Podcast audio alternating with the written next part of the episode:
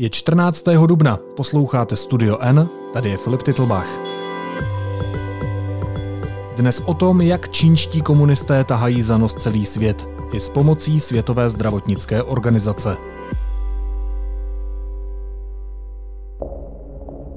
China is likely to come out of this in a stronger position and the US is likely to come out of this in a weaker position. This may drive the US and China more deeply into a new Cold War. Pokud jsou zprávy z Číny správné, začínají se město Wuhan a provincie Hubei, ve které leží, po dvouměsíční karanténě postupně vracet do normálního života. Problém však je, že zprávám přicházejícím z Číny se příliš věřit nedá. Odborníci to sice tvrdí už řadu let, ale nic z toho, na co upozorňovali a pro co trpělivě a pečlivě schromažďovali důkazy, nemělo takovou sílu jako epidemie koronaviru, se kterou se svět potýká. Hostem úterního podcastu je politický geograf Michal Romancov z Fakulty sociálních věd Univerzity Karlovy. Michale, ahoj. Ahoj. The coronavirus pandemic is changing far more than just the way we live. It is also changing the global balance of power. While the rest of the world is still in crisis, China has already controlled its outbreak, or so it says, and appears to be on the road to recovery. Nakolik se čínští komunisté snažili tajit, že u nich eh, vypukl problém s koronavirem? Uh, upřímně řečeno, tohle je otázka, na kterou já asi nejsem úplně kompetentní odpovědět, protože nemám přístup k čínským zdrojům. Nicméně, uh, zdá se, že uh, vlastně ta, ten způsob reakce čínské komunistické strany odpovídá tomu, co známe z podobných případů z Evropy, ať už z režimu sovětského nebo z jakéhokoliv jiného. To znamená, objevil se problém eh, v tomto případě v tom městě Wuhan, eh, protože se jednalo o něco, co není zcela standardní, tak ty místní eh, jaksi komunističtí pohlaváři se snažili situaci eh, řešit eh, v okamžiku, kdy se jim řešení naprosto vymklo kontrole, tak se to dostalo od ten level výš na tu provinční úroveň a o tam to potom přeskočilo na úroveň celostátní. Množí se dohady o tom, jak velké to prodlení bylo, jestli se to týkalo týdnů nebo dnů, ale bohužel já k tomu nejsem schopen eh, jak si ze své pozice říct nic víc než eh, tohleto, což jsou v zásadě jenom věci, které prosákly z toho čínského prostředí do mezinárodních zdrojů. Docela se mi líbil ten tvůj příměr s různými dříve komunistickými státy. Eh, jak říkáš, znamená to, že to tedy byli nuceni říct až ve chvíli, kdy se to vymklo kontrole. To mi připomíná třeba situaci s výbuchem jaderné elektrárny v Černobylu. Eh, já myslím, že právě Černobyl, to je něco mimo jiné i díky tomu uh, seriálu, který tuším, že v loňském roce uh, vlastně uh, sklidil takovou pozornost, že to je něco, uh, co se často používá, ať už uh, u nás nebo uh, prostě i jinde ve světě, uh, jako příměr uh, pro to, jakým způsobem čínská komunistická strana s tím problémem uh, naložila. I don't give a shit about the panel. I need water in my reactor core. What does the dosimeter say? Uh, 3.6 Rontgen, but that's as high as the meter. 3.6. Not great, not terrible. Eh, já jsem skutečně hluboce přesvědčen o tom, že tohle je něco, eh, co je eh, úplně symptomatické pro jakýkoliv autoritářský režim. On nezbytně nutně nemusí být prostě komunistický. To je režim, který jako svoji zásadní devizu deklaruje stabilitu a stabilita v tom přísně regulovaném těmi stranickými normami svázaném prostředí dříve či později vlastně vždycky zmutuje v naprosto naprostou strnulost a já jsem přesvědčen, že něco takového eh, bylo i na začátku přítomno v Číně. Michala, teď mi řekni, jakou roli v tomhle příběhu lhaní a tajení dat ohledně koronaviru hraje Světová zdravotnická organizace, což je organizace OSN? Eh, to je organizace OSN, což, eh, z čehož pramení eh, jak na jednu stranu její možnost vlastně oslovovat, monitorovat a případně řešit globální problémy. A na druhou stranu je vlastně tím spojena i její slabost, protože každá specializovaná organizace OSN je nějakým způsobem svázána s tou mateřskou organizací Spojených národů a v OSN vlastně platí zároveň dvě vzájemně se vylučující vlastně takové jakoby hodnoty. Tou první hodnotou, na, kterou, na které OSN spočívá už od roku 1945, je představa, že všechny státy v mezinárodním společenství lhostejnost dá malé nebo velké, bohaté či chudé, že jsou si rovny. To znamená, je tady představa naprosté rovnosti eh, všech svrchovaných států v mezinárodním společenství. Tou druhou vedle tohoto eh, normativního ideálu paralelně eh, působícího fenoménu, nebo tou druhou hodnotou, je potom představa, že přece jenom tady existuje pět eh, zemí, které mají zvláštní postavení. Ono se tam samozřejmě nehovoří o zvláštním postavení, ale hovoří se o jejich odpovědnosti za udržení míru a bezpečnosti ve světě. A to je pět vítězných mocností druhé světové války. Ponechme teď stranou, nakolik eh, těch pět těhdejších vítězů z hlediska svého mocenského potenciálu odpovídá distribuci moci v systému mezinárodních vztahů v současnosti, ale co je podstatné, jeden z těchto těch eh, pěti stálých členů eh, od roku 1971 až je eh, Čínská lidová republika. A Čínská lidová republika má problém s existencí takzvané druhé Číny nebo Čínské republiky nebo Tajvanu, jak podle toho, jak tomu budeme chtít říkat. A Tady právě je ten eh, problém eh, s fungováním Světové zdravotnické organizace.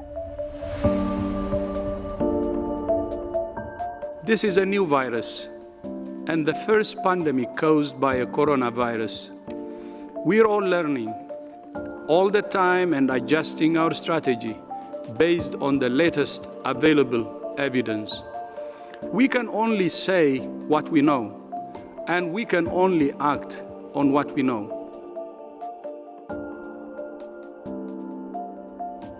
Protože Tchajvan e, není členem OSN, tam si ho nepřeje vidět Čínská lidová republika, tak Tchajvan, respektive tchajvanští experti, kteří sice se s experty ze Světové zdravotnické organizace komunikují, tak nemá plnohodnotnou možnost, jako ti ostatní členové WHO, eh, komunikovat o těch problémech, které se téhleté organizace, respektive její práce týkají.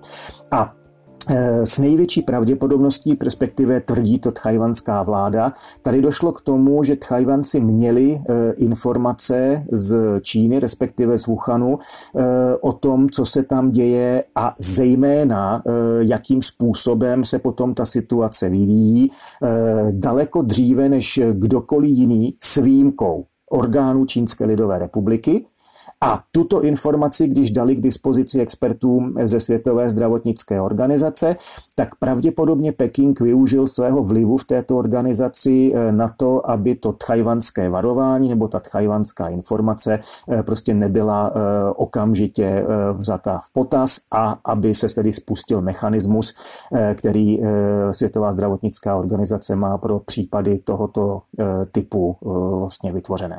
Dobře, ale znamená to, že VHO jako nadnárodní organizace nemá sílu, aby odolala jednomu členskému státu OSN, to znamená Číně? Nemá a nemůže mít, protože eh, celý ten eh, vlastně eh, klastr těch mezinárodních organizací, které jsou navázány na Organizaci spojených národů, tak musí fungovat tak, jak funguje OSN. A v OSN prostě platí, že těch pět stálých členů má, jak už jsem říkal, moc nebo odpovědnost za eh, řešení těch nejdůležitějších eh, problémů světa a jednoznačně se zdá, že Peking eh, považuje tu skutečnost, že Tchajvan bude ignorován nebo upozaďován za podstatně důležitější, než aby se informace o výskytu nějakého tedy toho nového koronaviru a o tom všem, co ten koronavirus působí, aby se včas dostali do světa.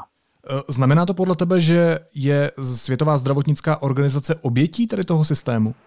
Nepochybně je obětí, protože jak si ten její aparát úřednický nebo expertní skutečně není kompetentní k tomu, aby řešil otázky, které jim nepřísluší. Decisions must be based first on foremost on protecting human health and guided by what we know about the virus and how it behaves. A to je otázka eh, vlastně toho, zda Tchajvan je nebo není a pokud není, tak proč není eh, plnoprávným členem mezinárodního společenství. No dobře, ale nakolik tady můžeme věřit informacím, které k nám proudí ze Světové zdravotnické organizace, když známe ty souvislosti a kontext a víme, že tato organizace je ovlivnitelná Čínou, u které opět víme, že například v současné době šíří, a my už jsme se o tom tady v podcastu bavili, šíří propagandu, že Čína epidemii nebo pandemii už na svém počátku zvládla, že ji zvládá teď. Vlastně se objevují informace, že vůbec v Číně nevznikla a tak dále. Takže nakolik můžeme věřit Světové zdravotnické organizaci?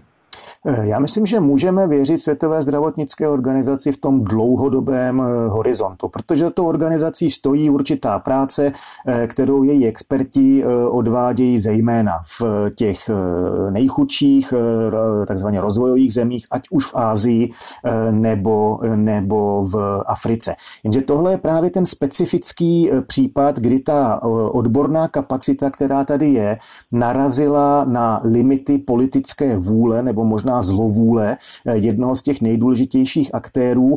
A vlastně tam uh, uvnitř té organizace, uh, a teď je otázka, jestli to je nějaká interní směrnice, která tam je dlouhodobě přítomná, akorát od těch vnějších pozorovatelů není vidět, anebo jestli to je spojeno s prací nějakých konkrétních funkcionářů WHO, tak prostě tam postavili v uvozovkách firewall, přes který tyhle ty informace buď to nepronikly vůbec, anebo pronikly, byly zaznamenány, byly vyhodnoceny, ale potom bylo řečeno, dokud nebudeme mít konfirmaci od úřadů Čínské lidové republiky, tak s tím nepůjdeme ven.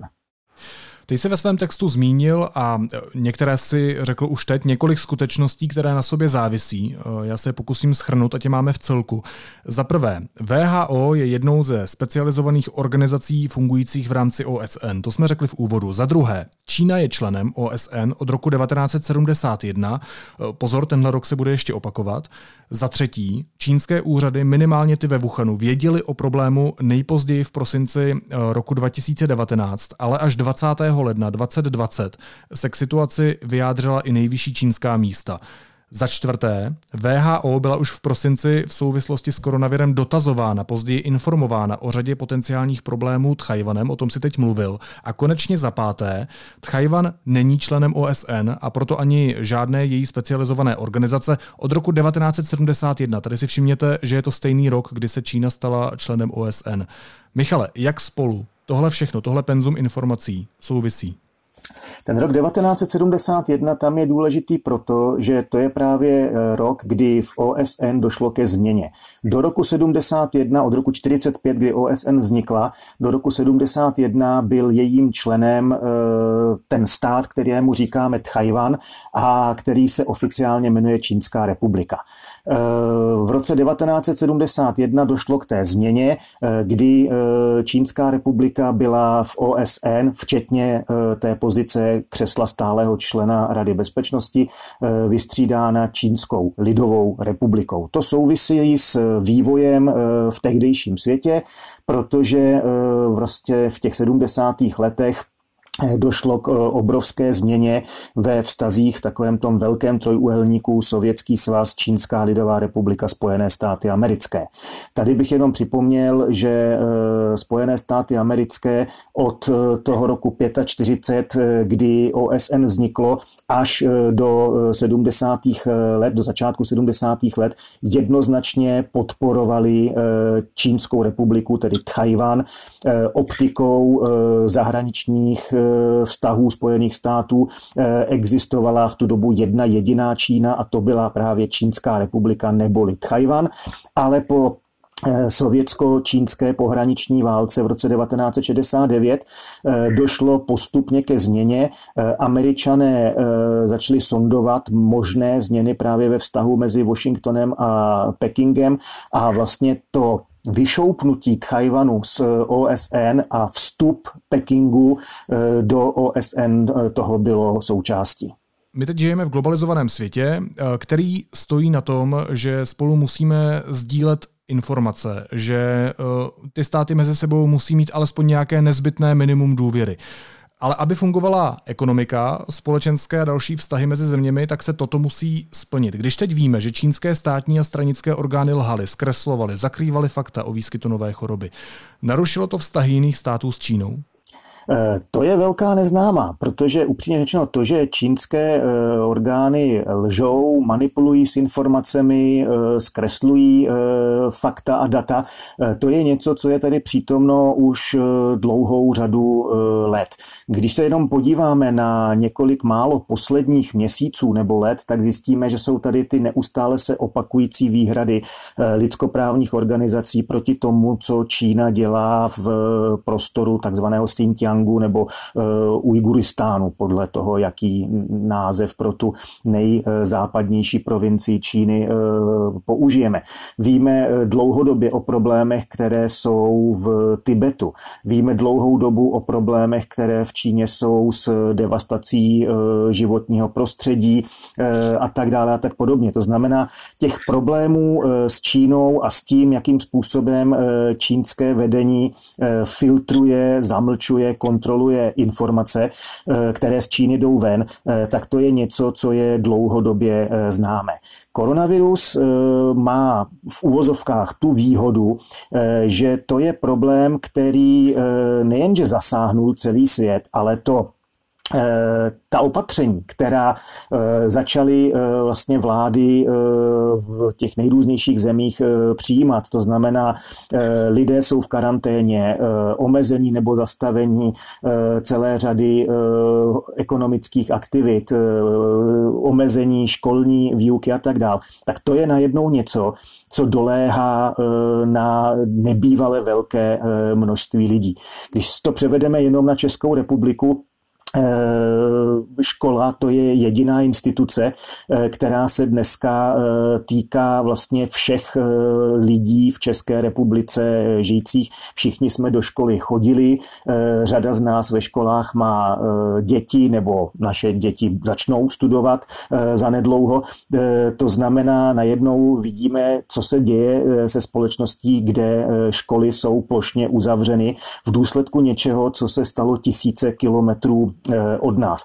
A to je něco, co začne promlouvat, eh, jak se říká, k myslím, eh, k srdcím a k duším lidí nesrovnatelně intenzivnějším způsobem než otázka lidských práv, respektive porušování lidských práv někde v Xinjiangu, kde upřímně řečeno většina lidí nejen u nás, ale na světě vůbec netuší, že nějaký Xinjiang existuje.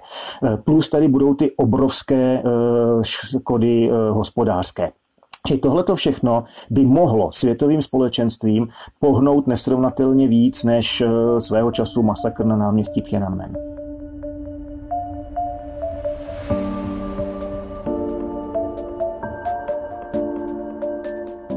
Zajímalo by mě tedy, jaké jsou teď v současné době vztahy komunistické vlády Číny s vládou Tchajvanu, protože tady ještě jednou tedy připomeňme, že Čína Tchajvan považuje za své území, uznává to tak například i Česká republika. My tady tu politiku jedné Číny vlastně řešíme v jednom kuse. Připomeňme třeba eh, problémy všech spolků, které měly v názvu slovo Praha po výrocích pražského primátora Hřiba. Eh, vzpomeňme taky na bývalého šéfa Senátu Jaroslava Kuberu, který oznámil, že chce jet na Tchajvan a propukla tady obrovská kauza, do které se vložili pan prezident Zeman. A my jsme v deníku jen přišli na to, že ten dokument eh, si vyjednal u čínské ambasády prezidentův kancléř Vratislav Minář. Ale zpátky k mojí otázce. Jaké jsou tady teď vztahy té komunistické vlády Číny eh, s vládou Tchajvanu?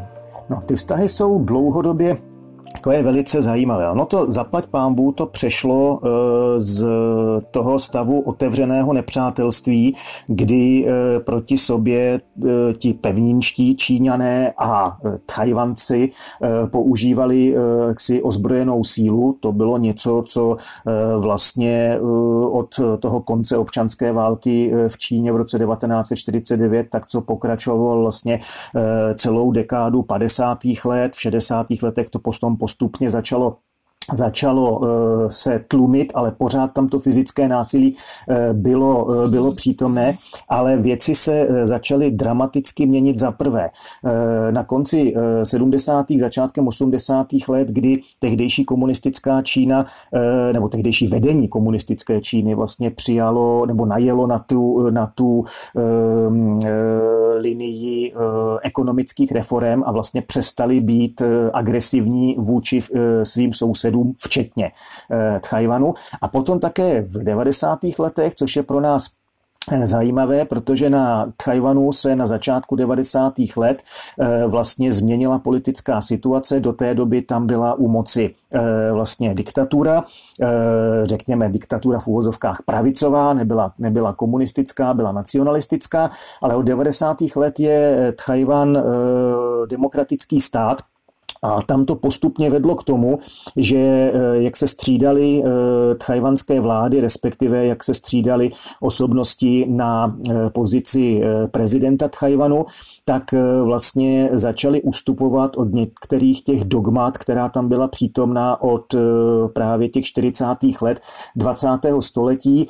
V zásadě Tchajvan přestal označovat tu velkou pevninskou Čínu za vzbouřené provincie eh, přestali si nárokovat eh, vládu nad územím pevninské Číny, začali se v tomto ohledu soustředovat sami na sebe a v podstatě od té doby Tchajvan vystupuje jako aktér, který říká, my jsme si vědomi toho, že pevnina a my, že to není to samé, my chceme žít tady na našem ostrově, jsme ve srovnání s tou pevninskou Čínou výrazně menší, ale za to demokratické společenství. Jsme nejenom suverénní stát, ale chceme být i plnoprávným členem mezinárodního společenství. To je něco, co Peking eh, odmítá, nicméně na druhou stranu Peking se vůbec nebrání tomu, aby eh, s Tchajvanem měl nastavené pozoruhodně široké a intenzivní vztahy ekonomické a do značné míry i kulturní.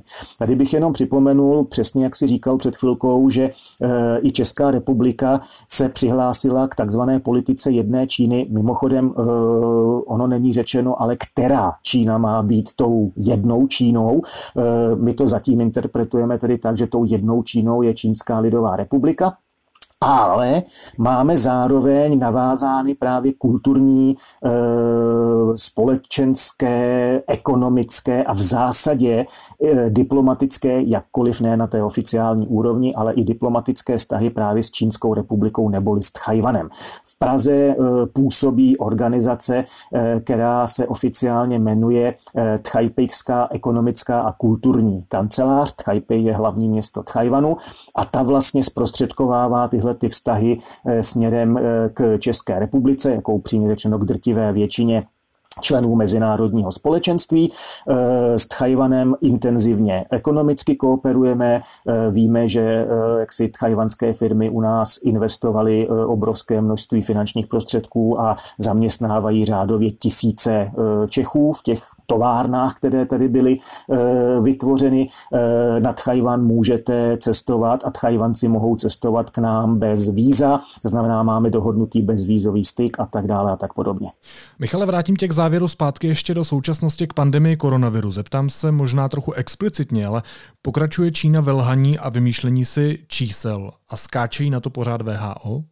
Eh, já bych tady eh, se odvolal na eh, slova Romana Primuly, který v rozhovoru v DVTV před nějakými osmi, devíti dny prohlásil, že nepovažuje, já ho teď nebudu citovat, ale budu to pouze parafrázovat, že nepovažuje vlastně ta čísla, která přicházejí z Číny ohledně toho dalšího vývoje, koronaviru ve Wuhanu, že je nepovažuje za úplně seriózní, protože se ta čísla výrazně liší od toho, co k nám se dostává z jiných zemí. Čili s největší pravděpodobností a s odvoláním na Romana Primulu se domnívám, že ano. To jsou slova politického geografa Michala Romancova. Michale, díky moc za tvůj čas, za rozhovor, měj se hezky a opatruj se.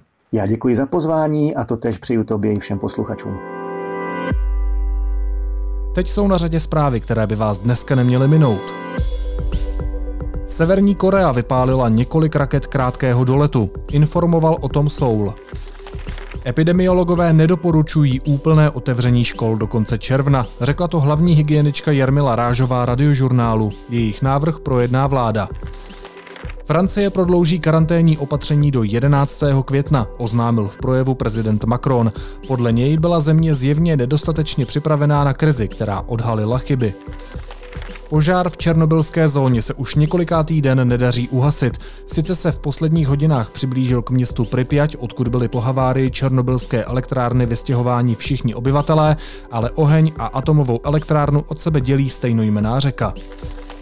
Čína v uvozovkách africké bratry nediskriminuje, prohlásil mluvčí čínského ministerstva zahraničí Chao Litien. Vyvracel tak obvinění, že úřady v jeho čínském kantonu šikanují tamní Afričany.